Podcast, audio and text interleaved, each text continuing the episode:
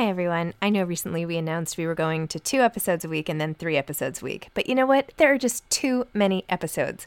So we are going to back to five episodes a week. Still a reduction from seven, but there were just too many interviews scheduled, and I didn't want to make all the authors wait for too long. So I hope you can keep up with me. Listen to one a week as you're on your way to work, or on your way home, or putting your kids to bed, or whatever it is you're doing. Moms don't have time to read books now, five times a week. One size fits all seems like a good idea for clothes until you try them on. Same goes for healthcare. That's why United Healthcare offers flexible, budget friendly coverage for medical, vision, dental, and more. Learn more at uh1.com. Many of us have those stubborn pounds that seem impossible to lose, no matter how good we eat or how hard we work out. My solution is PlushCare. PlushCare is a leading telehealth provider with doctors who are there for you day and night to partner with you in your weight loss journey. They can prescribe FDA-approved weight loss medications like Wegovy and Zepbound for those who qualify. Plus, they accept most insurance plans. To get started, visit plushcare.com slash weight loss. That's plushcare.com slash weight loss. Hey, it's Ryan Reynolds, and I'm here with Keith, co-star of my upcoming film, If, only in theaters May 17th. Do you want to tell people the big news? All right, I'll do it. Sign up now and you'll get unlimited for $15 a month in six months of Paramount Plus Essential Plan on us. Mintmobile.com slash switch. Upfront payment of $45 equivalent to $15 per month. Unlimited over 40 gigabytes per month. Face lower speeds. Videos at 480p. Active Mint customers by 531.24 get six months of Paramount Plus Essential Plan. Auto renews after six months. Offer ends May 31st, 2024. Separate Paramount Plus registration required. Terms and conditions apply if rated PG. Hi, this is Zibby Owens, and you're listening to the award winning podcast, Moms Don't Have Time to Read Books. I'm also the host of Moms Don't Have Time to Lose Weight, and I'm the editor of the anthology, which you should run out and buy, called Moms Don't Have Time to, a quarantine anthology. All proceeds of that book go to COVID 19 vaccine research. And I'm the editor in chief of Moms Don't Have Time to Write, a new publication on Medium, and we're accepting submissions, so please send your personal essays there. And if all that isn't enough, you can follow me on Instagram at Zibby Owens, and my website is zibbyowens.com. Okay, now back to this amazing podcast. Happy Monday. My book blast continues for Memoir Monday. This is part two of the memoirs I've been releasing as part of the book blast because I love memoirs and, of course, other books, but I really love memoirs. Anyway, enjoy this collection of diverse voices, thoughts, feelings, topics, and everything on this Memoir Monday. And you can go back a few days and listen to part one of the memoirs I'm releasing as the book blast. Enjoy, and I hope you connect and really enjoy them like I did. Cheryl Espinosa Jones is the author of An Ocean Between Them. Cheryl has spent a lifetime exploring human loss, revelation, and transformation. When she was training to practice psychotherapy, her first wife lived with and died of cancer. That experience, more than any other, taught her that human beings are capable of astonishing epiphanies and inspiring grace. Cheryl's radio show, Good Grief, on Voice America, tells the stories of people who have changed their lives through confronting loss. Cheryl has written articles for Open to Hope, a website dedicated to inspiring grievers. She has also been a contributor to two books, Journey to the End and Who Will Take Care of Me When I Die. Her first novel, An Ocean Between Them, came out of a belief that fiction is the perfect vehicle for telling the truth. Welcome, Cheryl. Thank you so much for coming on Moms Don't Have Time to Read Books.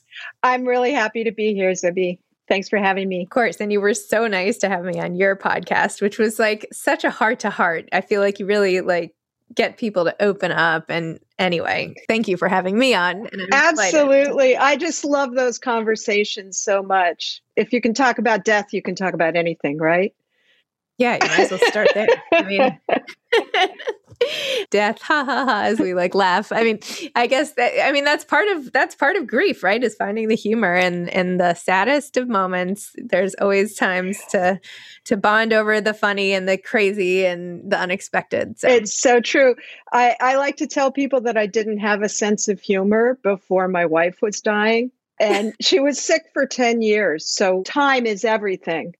But at a certain point, things became very funny. Gallows humor, I don't know, whatever you want to call it. But people started laughing at my jokes, which I'd never experienced before. And and I've retained some of that. She died 25 years ago. But life is funnier, which is paradoxical, but true. So take me back to when you started writing. Tell me what happened with your wife. Like, give me your whole story. Where were you born? I was born a mile from where I live at the moment. Okay. In Oakland, California. However, I, I lived all over as a kid. My dad was a minister. It's kind of like being in the military. We moved all over the place. That was probably my first grief experience. I didn't realize it till later, losing because now people keep each other when they move. But then it was just a hard stop.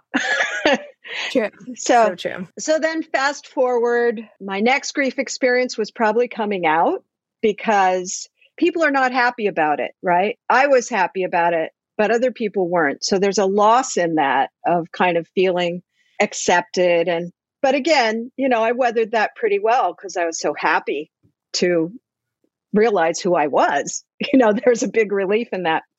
So then when I was about 37, my first wife was diagnosed with a an extremely virulent cancer that at the time people were dying within 6 months or a year. It's called multiple myeloma, it's a blood cancer. And in her case, she had a broken back but it had taken a year and a half to diagnose. I like to tell this story just to get the word out. She was black, and none of the doctors she went to, which were many, would x ray her. Why?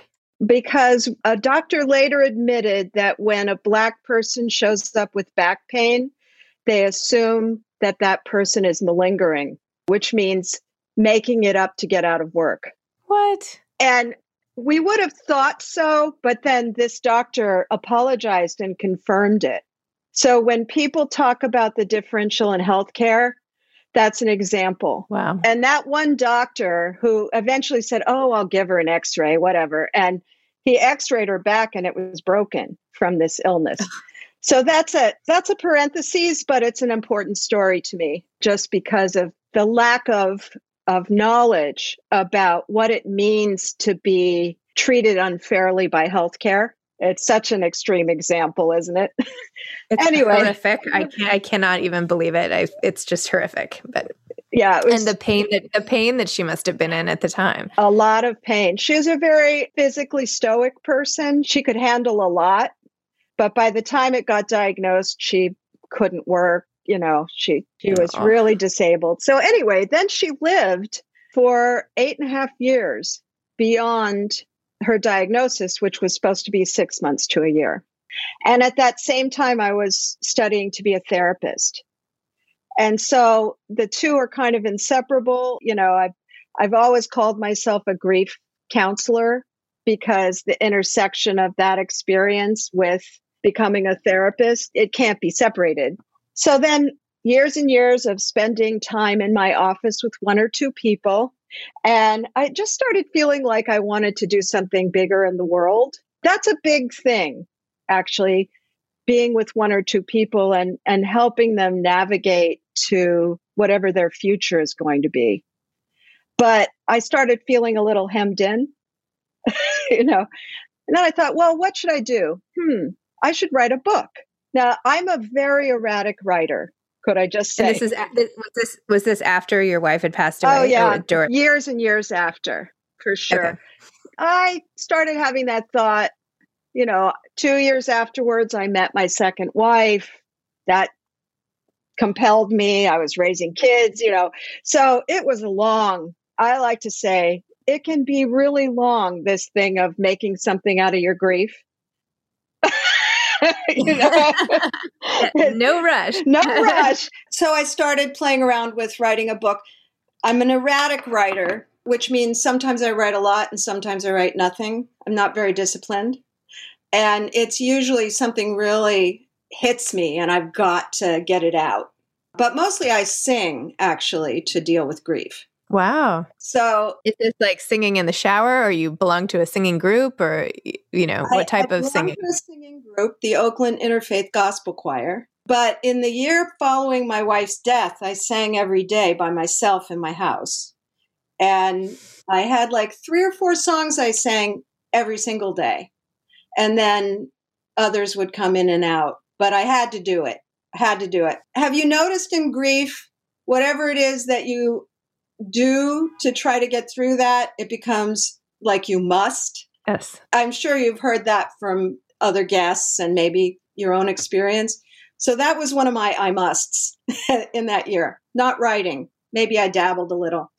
So then I started thinking, okay, the way that people put their message out in the world is they write a book.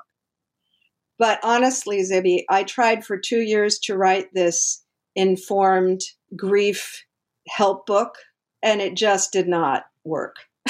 I was already doing the radio show, and I thought, well, I'll just talk about all my guests. It didn't.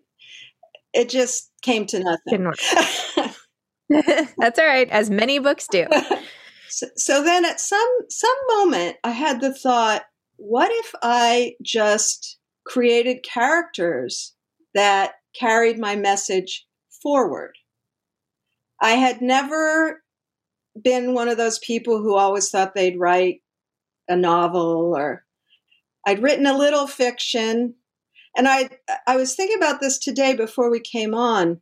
Probably the heart of the fiction I'd written was wanting to understand something that I found very disturbing. Like the first short story I ever wrote that I can recall was about an abusive mother. I just had no way to understand that. And so I wrote a story to try to understand it. right? So this this idea of characters, once I had that thought and I tend to work from the the gut up, like I'll have a feeling and then my mind starts to click in after that. So once I had that thought, well maybe I want to write a fiction story that captures the ideas I'm trying to talk about. And once I had that thought, people started populating the story. And I never thought it was true what people say about novel writing, like your characters live in your head. I thought, ah, they're making that up. Or, but it was very true for me that mm. the characters in the book became very real to me to the point where people say, oh, that must be your story, but it isn't. It's just that I know those people. you know, I, I know who they are. I know why they did what they did, and and so that was a really interesting process, actually, to be interacting with this people who these people who are basically made up. But the the idea, what my gear is, and you probably know this from being on my show, is that our losses are terrible and grievous, and then we grow if we choose to take those steps through instead of around or over then something comes out that's very transformational. And I chose a rather extreme example, or it chose me, I don't know, which is that the two main characters are a mother and daughter who have been estranged for 10 years.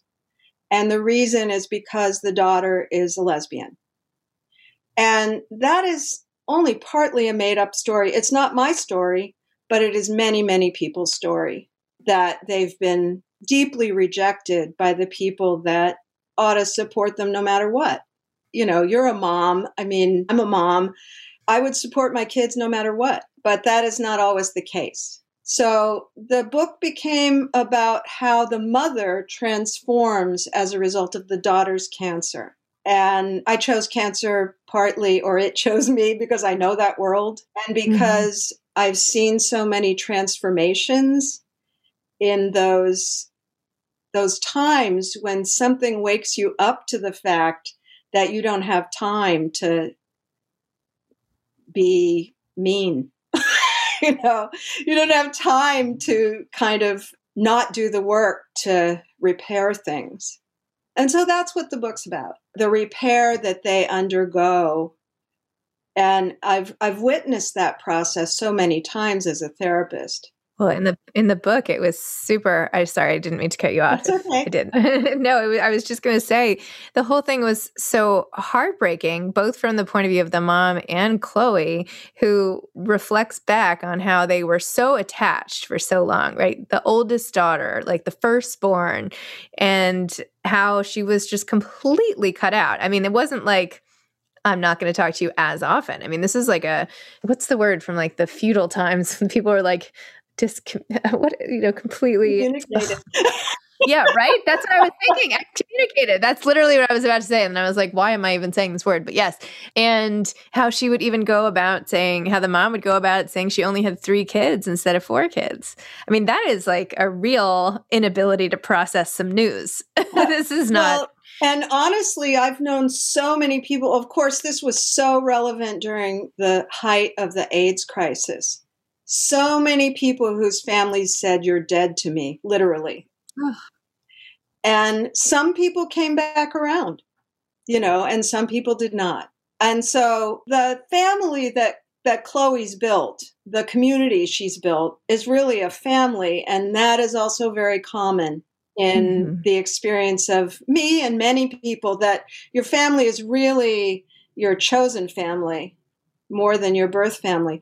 In my particular family, my parents, after a short period of adjustment, were completely on board with me, which I feel very lucky about. And they did a lot of work to try to change the environments they were in around these issues. But most people I knew, not the case. And so it was a big, long distance for Sal to come. One of my editors got to the end of the book and said, communicated to me, I hate Sal. She didn't deserve forgiveness. And I was like, wait, you missed the point. because we have to be redeemed by our changes, don't we? That's the only way growth matters is is if we if we actually change and grow and we're able to do better Millions of people have lost weight with personalized plans from Noom, like Evan, who can't stand salads and still lost 50 pounds. Salads, generally, for most people, are the easy button, right? For me, that wasn't an option. I never really was a salad guy. That's just not who I am. But Noom worked for me. Get your personalized plan today at Noom.com. Real Noom user compensated to provide their story. In four weeks, the typical Noom user can expect to lose one to two pounds per week. Individual results may vary. This is Paige, the co-host of Giggly Squad, and I want to tell you about a company that I've been loving, Olive and June. Olive and June gives you everything that you need for a salon quality manicure in one box. And if you break it down, it really comes out to $2 a manicure, which is absolutely insane. It's also so easy to get salon worthy nails at home with Olive and June. The difference between how your nails used to look when you did them yourself and now with the Mani system is a complete game changer. The best thing about Olive and June too is it's a quick dry. Dries in about one minute, lasts for five days, and full coverage in up to one to two coats. Visit oliveandjune.com slash perfect Mani 20 for 20% off your first system. That's oliveandjune.com slash perfect Mani 20 for 20% off your first system system. This episode is sponsored by BetterHelp.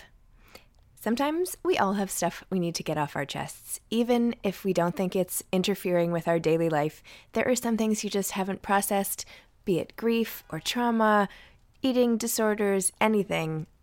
It might be time to work on those things, and I have a solution for you therapy. Online therapy by BetterHelp. It's designed to be convenient, flexible, and suited to your schedule.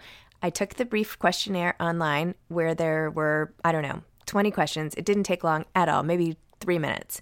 And then I got matched with a therapist who could help me work on whatever. I picked trauma because even though it happened in 2001, I am somehow still not over the loss of my friend on 9 11. And it is what it is. BetterHelp is going to help and I am so excited, especially because with my special code, instead of $80 a month, it is 10% off, $72 a month, which is so much less than traditional therapy. And you'll get a perfect therapist for you. There are 35,000 therapists to choose from, so you'll find the right one. Get it off your chest with BetterHelp. Visit betterhelp.com slash moms don't have time today to get 10% off your first month. That's betterhelp, H-E-L-P dot com slash moms don't have time. So I love Sal. I don't know how you feel about her, but I think I feel like Sal had some interpersonal issues, you know, oh, like all her relationships were flawed, you know, her sister, her I mean, the people who have really big issues with all the people closest to them. That's like a red flag on what, you know, what is going on with that person? Why? Like why are they pushing everybody away? Like what's going on deep down? Although I do I did find it sort of redemptive in how she was open to counseling. And now that I, you know, with your own counseling, right? yeah. Well, still, I mean, she didn't have to go that way, you know counseling via the barista station or whatever. But, you know, that was good. I mean, there were slowly changes and, but, you know, it's hard to, it's hard to forgive when someone's hurt someone else so much. I mean, I'm, it, it's great that she could come around, but I see what your editor means. I mean, the pain that she caused Chloe and then for her to go on and get sick and not have a mom and like I mean that is a lot to put on someone by choice really. I mean yes. you know it's not like she Yes and I feel as if maybe this is a piece of it that having I came out at 17 I'm 67. I have a long history with being in part of that community. And we either get bitter or we learn to forgive. That's the truth that Chloe had done her work, right? She had forgiven her mom before her mom came back because you know that that saying a lack of forgiveness is is taking poison and hoping the other person dies. you know, it just eventually you can't carry it around. And I mean, I could give you so many examples where I've been the one to say, you know, someone's acting homophobic and everyone else all the heterosexual people around me are freaking out and i'm saying you got to give them time. People grow at their own pace. Just keep showing up. Say your opinion but don't don't judge. Mm-hmm. they're attached to what they think for reasons you know? And obviously this last period of years has been very challenging in that regard because so much harm has been done. And so carrying that viewpoint sometimes there are moments when i don't when i don't say that at all. Like we get to be angry. Mm-hmm. but in the end i hope it brings about change not just you're off the list of humanity forever. So when you do your shows and when you work with patients do you still work with patients oh, by the way? A lot. Yeah. it's pandemic. Therapy busy. yes. How do you maintain your own sort of sense of equilibrium when all that emotion is coming at you? Like sometimes I feel at the end of the day, if I've had like even like three or four back to back really emotional podcasts, like by the time I like open the door again, I'm like, ooh, like I have to regroup here. Like I have to now like go back to the other roles of my life. Like how do you do that switch? Oh, that's such a big and good question. so, I had the idea to be a therapist a long time before I became a therapist. And the reason was that I knew instinctively I didn't have a good enough boundary. Like people's stories, people's struggles were just going to sit with me and take me down. So I did a lot of therapy myself uh, because that was an issue in my life not just in the in the possible future where I was a therapist. So that was number 1. Number 2, while my wife was sick, we did a lot of work with how to sit with difficult emotional states. And what that led to is I'm really, really good at letting a feeling come in, register it, and letting it go. It's just a flow for me. And that's practice. That's practice. That being said, I have to do stuff that keeps me emptied out. And that's been a little hard in pandemic because some, some of the things that I used to do to do that, for instance, I haven't been in a room singing with other people for a year and a half, almost. No, a year ago, the beginning of March. We've continued to rehearse, but I can't hear anyone else except the conductor. And we've continued to create music, but in little boxes, right? Each of us singing to ourselves, basically. So that was one thing. Second thing, every year I went to a workshop with a man named Francis Weller, fantastic grief worker. And it was just an emptying out. So every year I had that emptying out. I would meet with friends to talk about what we were going through. You know, all these ways got interrupted. And so I kind of had to do it for myself. Okay, are things getting to be too much? I guess I need to go sit in a park somewhere. Or, you know, I, I had to come up with new ways. But what is true is I know when I'm getting overloaded. I don't know how you do what you do, Zibby, because I mean, I read a book a week almost for my show because almost everyone has written a book. And sometimes that's a lot, right? So, this thing where you have numerous interviews a day, that, but then on the other hand, I have numerous clients a day. Mm-hmm. They didn't all write books and I didn't have to read them all. That's a little different. That's why I try to I try to mix in some picture books and you know cookbooks and like, like I need to mix it up. I can't have a. no, I relate to that because sometimes I'll say I really need a filmmaker this week. you know, I really need a poet this week. Um, yeah, poet. Poetry's great because people do all different things out of their brief yeah. experiences, not just write books, although that is a very, very common thing that people do. So a lot of book reading. Yes. In all in grief. Yes. Your reading is more various, I suppose. It is. Although I actually just started Moms Don't Have Time to Grieve. So I should put you in touch with Sherry Puzzi is running that.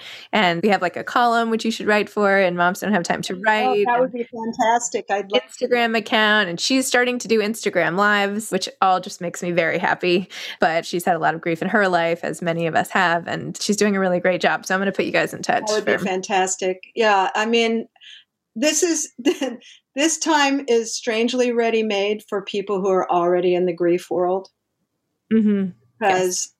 now m- huge number more people many more people are listening mm-hmm. many more people are saying whoa yeah grief happens and you know how do we how do we get through it and how do we stay well in this kind of circumstance so I'm not happy it happened, but I hope that that I don't want to go back to normal. Mm-hmm. I want to go back to better. Yes, especially in that area of how we stay humane with each other around mm-hmm. our challenges and how we love each other through it and you know all of those connective tissues we do have that possibility at the moment don't you think to improve totally in that agree. area which of course is what my book's about too Yes. How do we how do we connect despite our differences?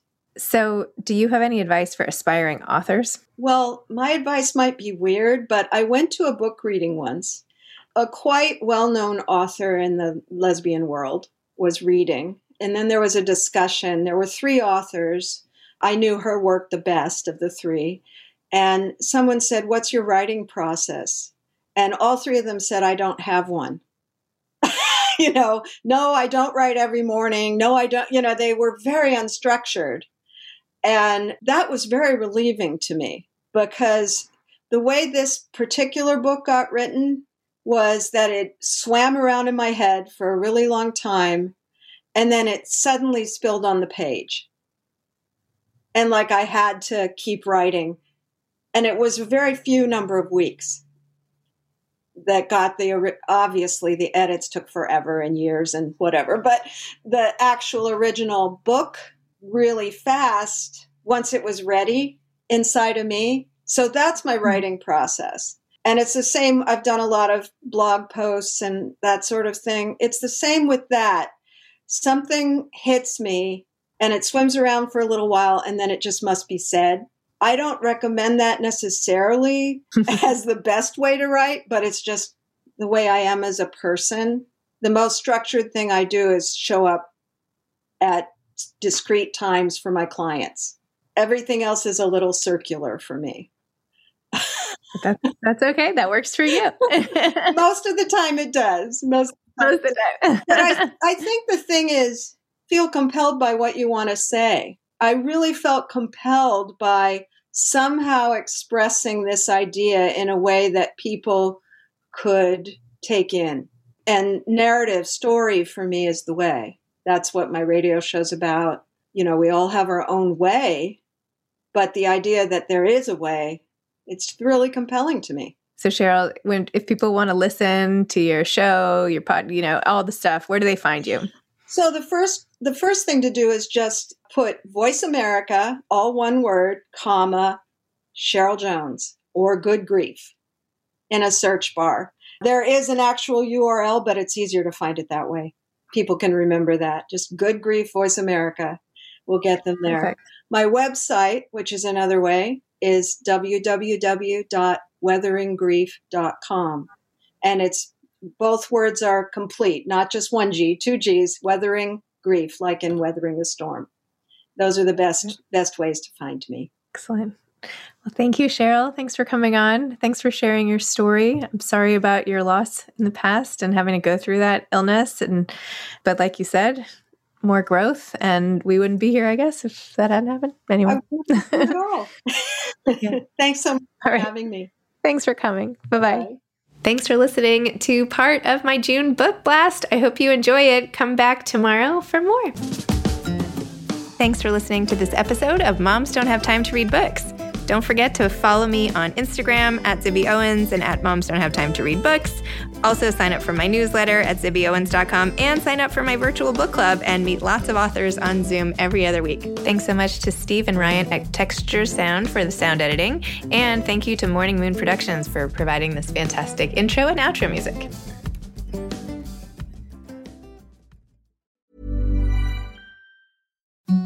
Imagine the softest sheets you've ever felt. Now imagine them getting even softer over time. That's what you'll feel with Boll and Branch's organic cotton sheets. In a recent customer survey, 96% replied that Boll and Branch sheets get softer with every wash. Start getting your best night's sleep in these sheets that get softer and softer for years to come. Try their sheets with a 30-night guarantee. Plus, get 15% off your first order at bollandbranch.com. Code BUTTERY. Exclusions apply. See site for details. Hi, I'm Daniel, founder of Pretty Litter. Cats and cat owners deserve better than any old-fashioned litter. That's why I teamed up with scientists and veterinarians to create Pretty Litter. Its innovative crystal formula has superior odor control and weighs up to 80% less than clay litter. Pretty Litter even monitors health by changing colors to help detect early signs of potential illness. It's the world's smartest kitty litter. Go to prettylitter.com and use code ACAST for 20% off your first order and a free cat toy. Terms and conditions apply. See site for details.